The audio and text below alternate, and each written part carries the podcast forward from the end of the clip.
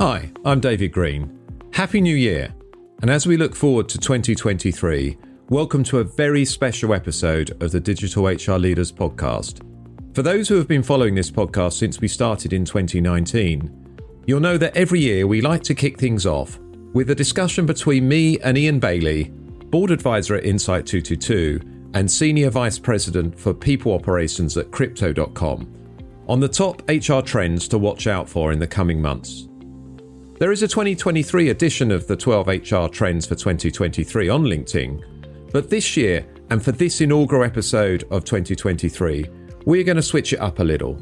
As this time, it's not just me and Ian, but we're also joined by the wonderful Diane Gherson, former Chief Human Resources Officer at IBM and now Senior Lecturer at Harvard Business School, and the father of modern HR himself, Dave Ulrich, professor at the University of Michigan Ross School of Business and co founder of RBL Group.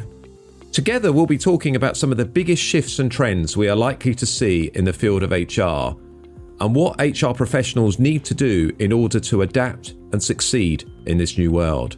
And with Ian as our host, and Diane, Dave, and myself coming together with some different perspectives and experience, this is sure to be a very interesting and thought provoking discussion. In Diane's words, this is the moment for HR and people analytics. This generation of HR leaders has been appointed by history to define the workplace of the post industrial era. Hopefully, that's whetted your appetite. So, without further ado, let's hand it over to Ian to kick off the conversation. Enjoy.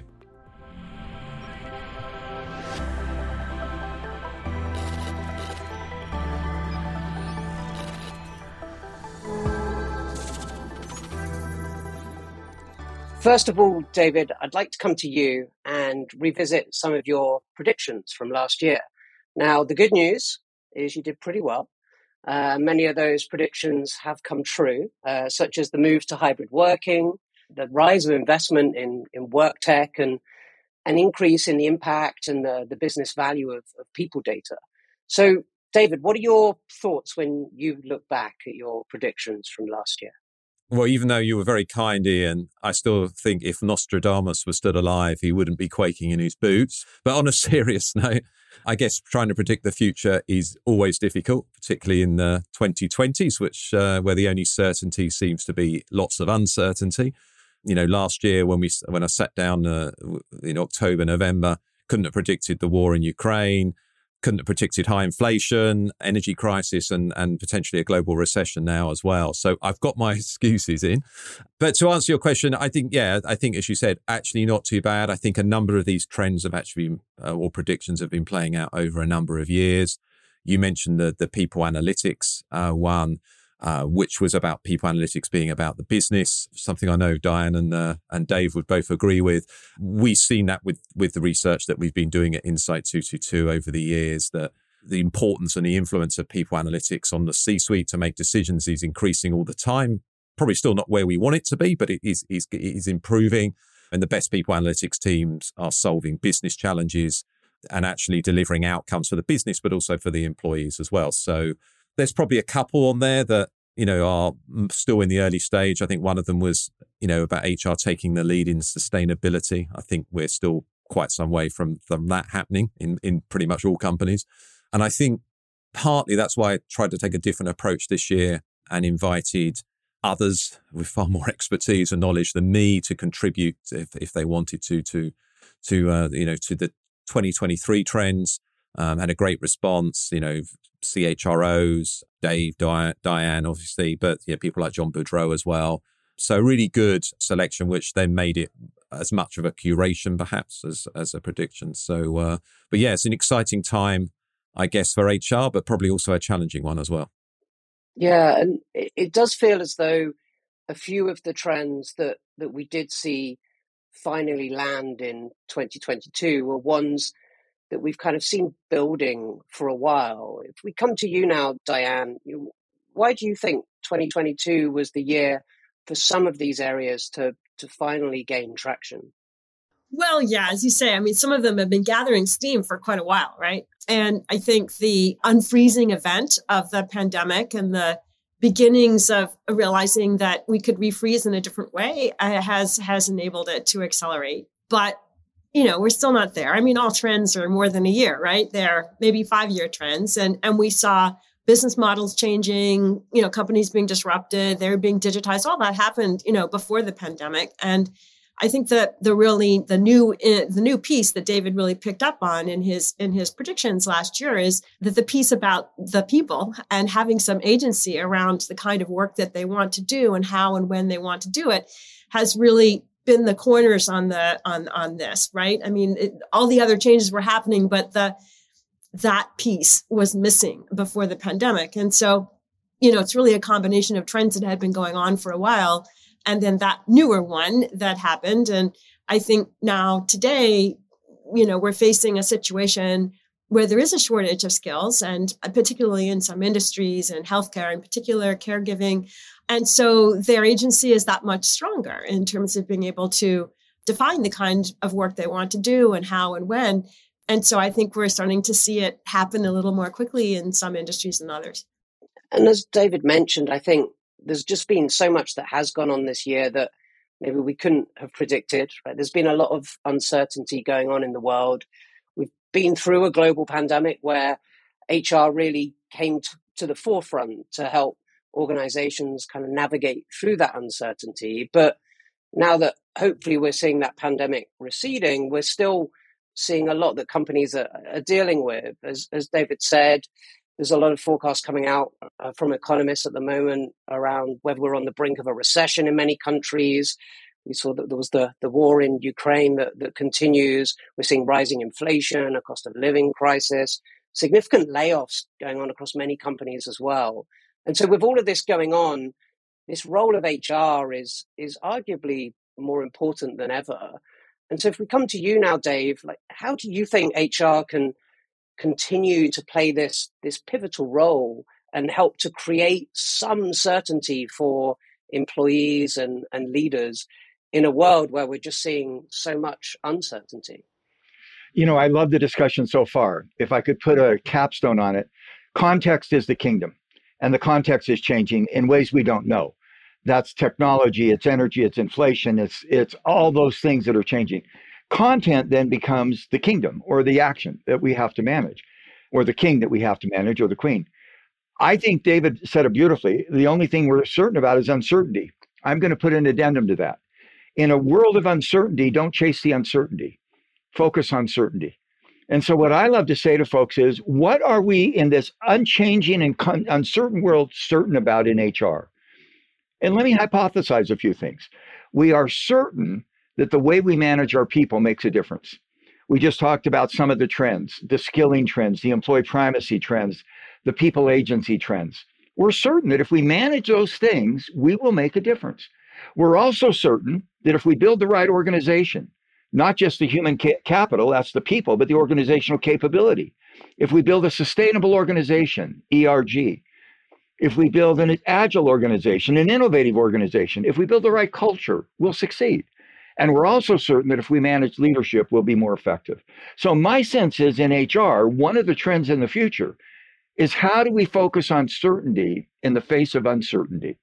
And when we can focus on what we know around talent, organization, and leadership, no matter what happens, I can't predict next year. Who could have predicted the Ukrainian war, the energy crisis, the technology innovation? But I can predict and control to some extent the certainty of what human capability provides. Can I just pick up on the comment about layoffs? Because you did mention that, Ian. And I, I do think that's foremost on a lot of HR people's minds. And I think it's a bit of a relic of an old business model. And I think it is up to HR to help rethink what the new one is, right? I think layoffs were a function of when human capital was really viewed as headcount and not skills. And companies were optimizing for efficiency rather than, for example, flexibility or adaptability, as Dave has just talked about. And, but they haven't really, the finance systems haven't really caught up with that yet. And HR tends to be sort of the subservient to the to the finance function in that respect. And I do think that the rise of opportunity marketplaces in particular and managing based on skills, we saw it happen in the recession. In, I mean, in the pandemic, right, where people were being redeployed because they were not, you know, there was no job for them during the pandemic, and they were being redeployed into new areas because they had the skills to do those things. I mean, of course, in some cases, the reason that companies are cutting back is they simply cannot afford those people. But in today's world where there's so much there's so much turnover, you know, you have to imagine that you can have a sustainable model where you have more of a project-based organization, not a job-based organization that's based on skills, not headcount. And then the prospect of a layoff becomes sort of obsolete now, I do agree it has to sort of depend on some level of turnover because if you don't have that and you can't afford all the headcount, then you are going to need to do something. But I think it's a bit of a knee jerk reaction right now based on the old model. And we've already moved in so many ways to the new model. A lot of companies are thinking about how to move to this skills based approach. As you say, I think the pandemic kind of forced their hand a little bit and, and helped kind of accelerate that, which, which I think is a good thing. What advice would you have for companies that are considering moving towards that approach? Well, look, I mean, a skills based model is founded in a, a, concept that people have to continuously learn and that skills, you know, become irrelevant over time, right? So, so that's the first thing. And so it, it has to be anchored in a learning culture. So it does require constant learning. And so it has to start at the top with role modeling from the top around learning. And then, of course, the whole wraparound services of personalized learning for, for the employees. But to the skills piece, then you need to take all of your HR systems and replumb them to skills as opposed to the other things that you might have plumbed them around before, like maybe headcount. So, for example, you might set goals around skills. Managers have goals around the skills of their people, you know, that they have to grow these new skills their performance is based on the skills um, improvement of their people, right? And the relevancy of the skills on their teams, not just the individuals themselves. And so, you know, you're built, you baked therefore into your performance management system. Then your your pay, you know, you'd only pay for skills that are relevant to your future.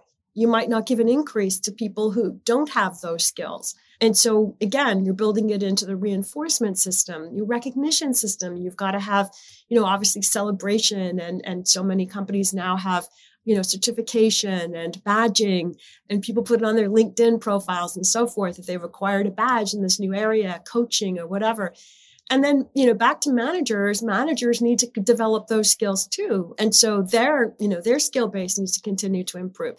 So, so having a handle on what skills people have, what they need, what, what the gap is and how do they close it. And then to have all of your HR systems really reinforcing that.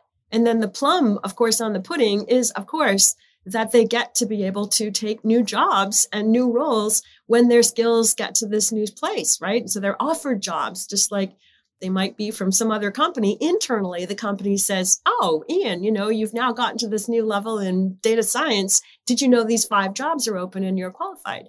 So, um, so it's a continuous improvement in skills. But as I said, the, the, the currency is skills for, for everything.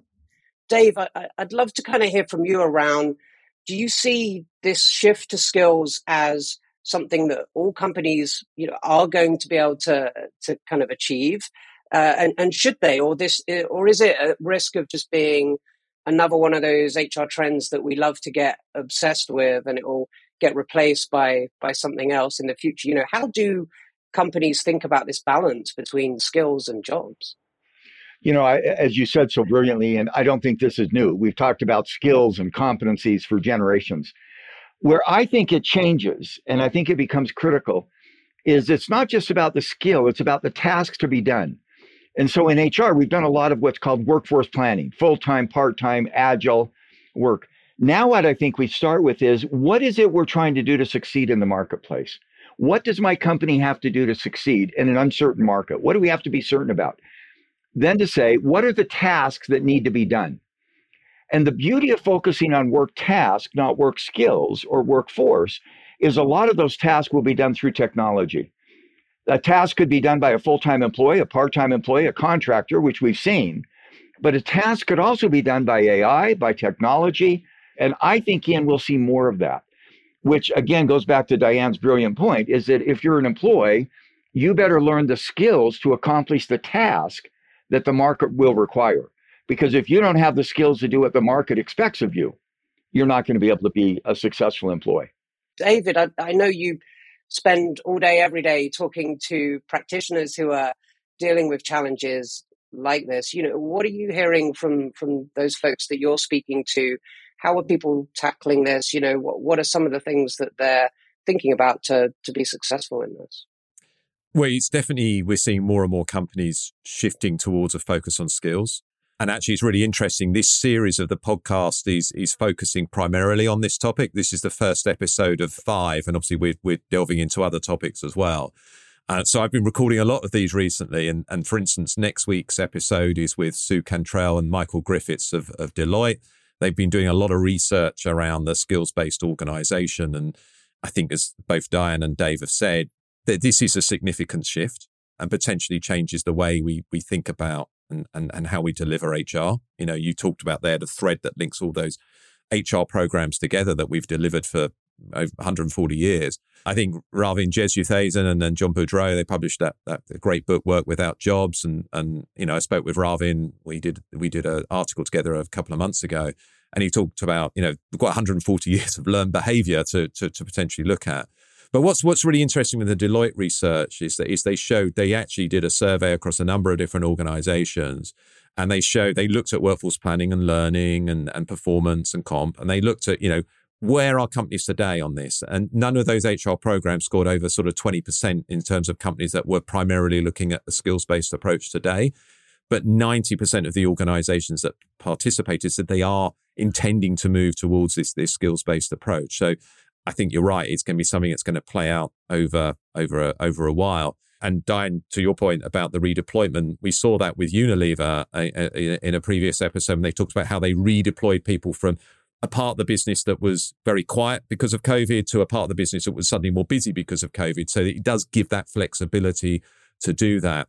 And I think what this can potentially do for companies, though, is is it's good for employees um, because it help, hopefully helps them develop their careers and, and, and gives them purpose, maybe puts the S in the ESG bit as well, potentially. But Standard Chartered actually, they, they mentioned that they were able to unlock productivity of, of over $2 million from a pilot um, opportunity marketplace they ran in India. So if, we, if we're sitting here in five years talking about the trends for 2028, I think we'll be talking about it again. And Diane, just one final question on this topic of skills. Like when you think about what enabled you to be successful with it at IBM? Was it because it was driven from the senior leadership, you know, from the business angle, or was it that you were driving it from an employee angle, or or maybe both? I, am just interested to know kind of where the catalyst uh, for it came from.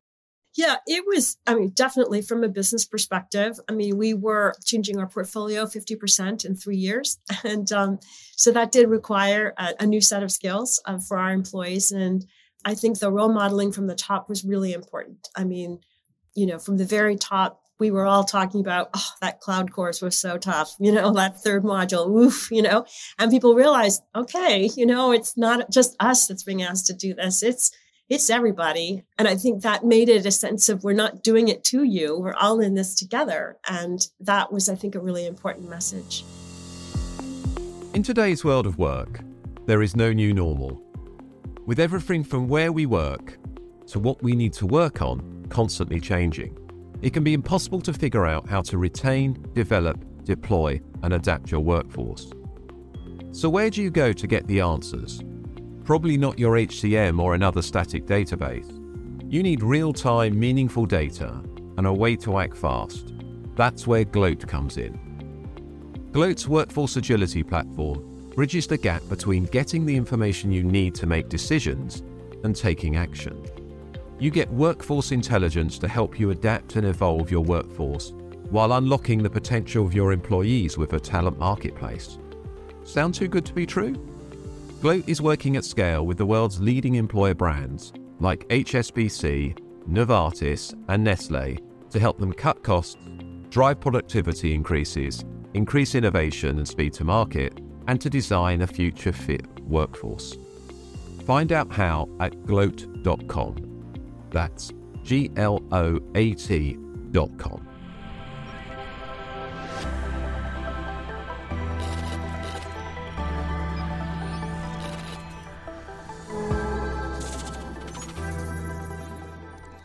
If we think about some of the other predictions that, that David had put together for 2023, there's one that is is there that was also very prevalent in in 2022 and and that's around this topic of of hybrid working. Again another one i think we're going to be talking about for for quite some time. We have this interesting situation where there's a lot of feedback from employees saying they feel they're more productive when working from home. They like this flexibility that they have. But we're also seeing this increasing trend of a lot of business leaders that have the opposite view and and they're now starting to try to to bring everyone back to the office sometimes successfully sometimes sometimes not. And so i'm wondering are we seeing this bigger disconnect between what workers want and what the business leaders want? And how does hr fit in the middle of this? Diane would love to come to you first on this one. What what do you see hr's role to be in all of this? I think we tend to think about employees as one set of people. And I agree, you know, there's now a new license for self care. People are more likely to say, I want to build my you know my my my work around the life i want to lead as opposed to the other way around i mean there's you know some definitely some shift that's happened but i i would say that there are people who are in different chapters of their career, you know, and some people are willing to go for a hustle culture. And there are others who are in the work, not necessarily for the money, but for the career, right? And maybe maybe that is a different they're not as interested in the hustle culture and they they won't go for a company that is now requiring that which maybe they they belonged to that hustle culture before but they're backing away from it and companies have to figure out what are they attracting you know what what model are they attracting so there's room for much more homogeneity. We just have to do a better job matching what people want with what the business requires. One. And two, in some cases, the business requirements need to change because they're not necessarily requirements. They're just what people are used to. Okay. So I would say those are the two things that I see going on. Dave, I, would love to kind of hear from you around where do you feel, do you feel like HR is ready to help the business in this concept of trying to understand what people need. Let me go back to Diane's comment first. I think what we're seeing in the world today, because of that uncertainty, what are we certain about is the navigation of paradox. The paradoxes are going to be inherent long term, short term, top down, bottom up, full time employee, task versus uh, non employee. I think in the navigation of paradox, we have to have both com- competition and caring. And how do you navigate the tension between those two? We have to have workers who work full time and work part time, who work in an office and not an office. I believe in navigating paradox. You begin to look for common ground. What are we certain about? I'm going to be contrarian. I think hybrid work should not be about where you work and how you work. To me, those are secondary questions. The real questions are what are you working on and why are you working? And I think it matters less where you're working. Am I in an office? Am I at home? And I'm a coffee shop? Why am I working? And I think the emerging answer, and I'd actually be a little challenging of us, we haven't mentioned the marketplace, we haven't mentioned customers. If a company doesn't succeed in the marketplace, there is no workplace. And again, I believe that so strongly that I think one of the trends in HR, and now it's going to get into the disclosure data, we have a whole list of things we could do. David identified trends, and people have added. There's probably six lists I've seen of all the trends of the future. DEI, people, personalization, reskilling. For me, the question is where do I focus scarce resources? How do I decide where in that list of great opportunities should I focus? And the common answer is do a survey, go ask 10 people, or listen to David Green's ideas and then go do what David said. By the way, that's risky. Very risky. I think the answer to that question is what will help us succeed in the marketplace? And the marketplace could be a customer, could be an investor, could be a community. That's the issue of disclosures. Right now, companies are being asked to disclose to the investment community, to the customer marketplace, to the social community. What are we doing? What they're doing is disclosing politically appropriate things. How many people had days of training? How many people wore masks? How many people had safety? The question we should be disclosing on is what will create value for all investors, for all customers, for all communities. And for me, that's a holy grail or the the the the gold at the end of the rainbow. It feels like Sisyphus climbing up a mountain. But for me, one of the issues as I look at an HR person listening to this is there are 10 trends there. We actually came up with 63 in one of our lists. Here's 63 initiatives for the future. Where do I focus? And how do I decide where I focus? And it's not just because some other company did a good job. What will help my company do our job better? And that's the initiative we prioritize and the disclosures we should be doing. Final caveat on that, and I've gone too long. The answer to that generally is you copy somebody else, you do a best practice that you hear about, you do a survey, you interview 10 people, and they tell you what they think. What we're now finding is we can use AI data and scrape what companies disclose.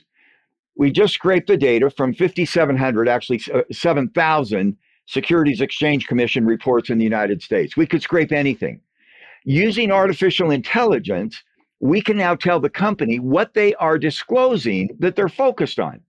And using good statistics, we can show which of those foci initiatives have impact on outcomes they care about. So we're beginning to turn this from an art form with survey bias and a whole lot of biases, observation bias, into a bit more of a science. Now we're at the very beginning of that journey. You know, David, you said something about we forgot to talk about the, the, the market, and it's such a great point.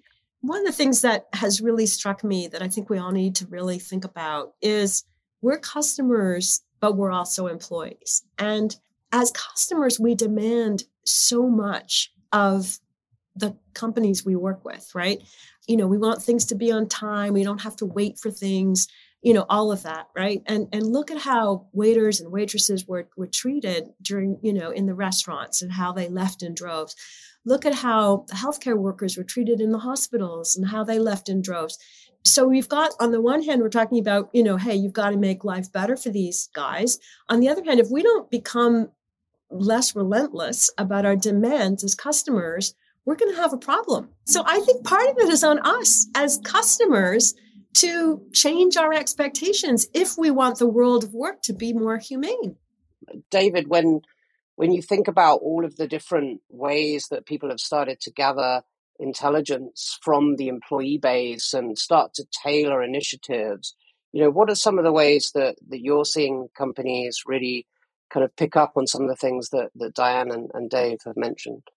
It's you're right. Employee listening's really stepped up, you know, in the last few years. You know, companies like IBM, you know, when Diane was there, were already doing this, uh, you know, on a continuous basis. Microsoft's another example of a company that's been doing that.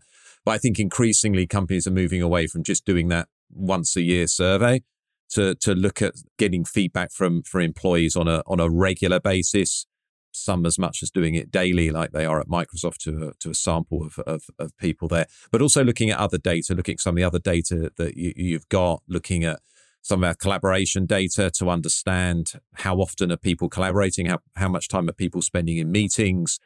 Does a lack of focus time, for example, does that correlate with people saying that they feel less productive and, and, and less comfortable about their work life balance, as it has in some organizations that have published around that? The underlying thing I think between all of this is we need to have, um, and uh, quote Satya Nadella on this, you know, we need less dogma and more data. So that whole question around hybrid is less about, as Dave said, it's about where, less about where people are working on a Tuesday, and it's it's more about answering questions like when does in person matter, you know, for what and who, why are we more or less productive or innovative or agile when we're working remotely or from the office, and what's the impact on customers, stakeholders. And if companies are going to be, you know, if, if we have a, a flexible policy, how does that help us retain and attract the best talent to our organization, which enables us to deliver the outcomes that we want to deliver to our customers? You know, those are the sorts of questions that we need to be looking at rather than, unfortunately, a lot of CEOs saying, I want people in the office four days a week because I need to see them. They're not productive if they're not in front of me. David and Diane, if you had 100 units to invest in human capability, talent, organization leadership, where would you invest it next year? Yeah, it depends on the strategy, right? Depends on what the business requirements are. Nice. Thank you. Thank you. And how can you determine that? I mean, how do I know where to focus? I'm an investor. Do I do Bitcoin? By the way, not now. How do I, as as a thought leader, help an HR person figure out where should I, and maybe it's skills, maybe it's culture, maybe it's agility, maybe it's innovation. That's a question we've been struggling with in, in a real way. So I'd love your counsel on that. I think that's where the data comes in, isn't it? I mean, I mean, when we were talking about skills, Diane said that you know IBM invested in that because they were changing fifty percent of the portfolio in three years, so they knew that. I presume Diane, you'd identify there was a gap between the skills that you had and the skills that you needed, and you wanted to close that gap over those that three year period. And I think it's what do I do? Okay, what are the most important priorities for the business, and what are the what are the people elements that are most likely to affect that? And that let's focus in those areas. And I guess that's going to be different for different companies, which is why, as you said, Dave, be very careful about following the shiny objects. And, and because company X has done this, it doesn't mean that it's going to be relevant for my organization. You know, we, we teach a course at the university, and at the end of the two weeks, people have a plan, and somebody says, I'm going to go back and build a leadership agenda, a culture agenda, a DEI agenda. And in the last course, I said, We have failed you. Because when you in HR walk into a business meeting, I don't think you start with that agenda. I think you start, Diane, I'm going to push a little bit, not just with the business strategy, I'd go beyond it. I think strategy is a mirror. I'd look at that as a window. Who are our customers? What do they need? What do they want? Marriott says, you know, the customers of the future, we lodge, Marriott, we give people food, we give people hotel rooms. Guess what? The outside market, that's why beginning outside in is so critical. We're going to have older people. They're going to be in retirement centers. Somebody walked into the Marriott team and said, to us to get into the older people business, retirement centers, this is what we need to do. And I hope in HR, our first comment when we're meeting in an investor day is not a data point about an, an HR program, but what is it we need to do to succeed in the marketplace? And then to show that a DEI or leadership or culture change or skilling or employee experience or work life balance, these are the initiatives that we think, given the data, will have the biggest impact on those outcomes. And I love Diane's comment. This is, I call it now is the time. I have in my office a picture of Martin Luther King. His famous speech in 1964 started with now is the time. I think now is the time for HR. I've never seen in my career, and I'm older, I've never seen more attention to the HR agenda, not by HR people, but business people and investors and customers and regulators. When there's variance, there's opportunity to improve when there's no variance, you're not going to differentiate yourself. Everybody knows how to cook French fries in a hot in a in a fab. Why did I do that? I guess I'm obsessed with food. But everybody knows how to do some stuff. When there's no variance, you're not going to differentiate. This is an incredible time for a company to vary. We looked at 2021 human capability around four dimensions talent, organization, leadership. We scaled 7,000 companies. We have two years of data with 7,000 companies reporting. They're exactly the same companies are reporting the same ambiguous falderall because they don't know where to differentiate. I find that just fascinating that if you want to begin to differentiate your not just your disclosures but your actions, this is an incredible opportunity to do so. That data by the way is really telling. What companies reported round 1 is the same that they're reporting round 2 because they're not learning where to focus their attention. We hope you're enjoying this episode of the Digital HR Leaders podcast. If you are looking to continue your learning journey, head over to myhrfuture.com and take a look at the My HR Future Academy. It is a learning experience platform supporting HR professionals to become more data driven, more business focused, and more experience led. By taking our short assessment, you will see how you stack up against the HR skills of the future. Then, our recommended learning journeys guide you every step of the way, helping you to close your skills gap, deepen your knowledge, and press play on your career.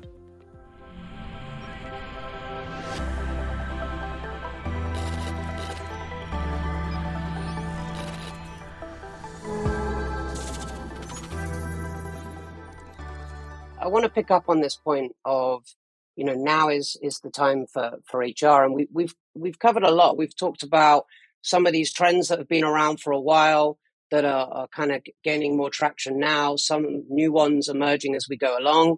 We've talked about this importance of really focusing on the strategy, on the business, on the customers, on how you win in the marketplace, all of these different areas. So you've got this kind of these broader themes that are emerging for probably everyone in HR.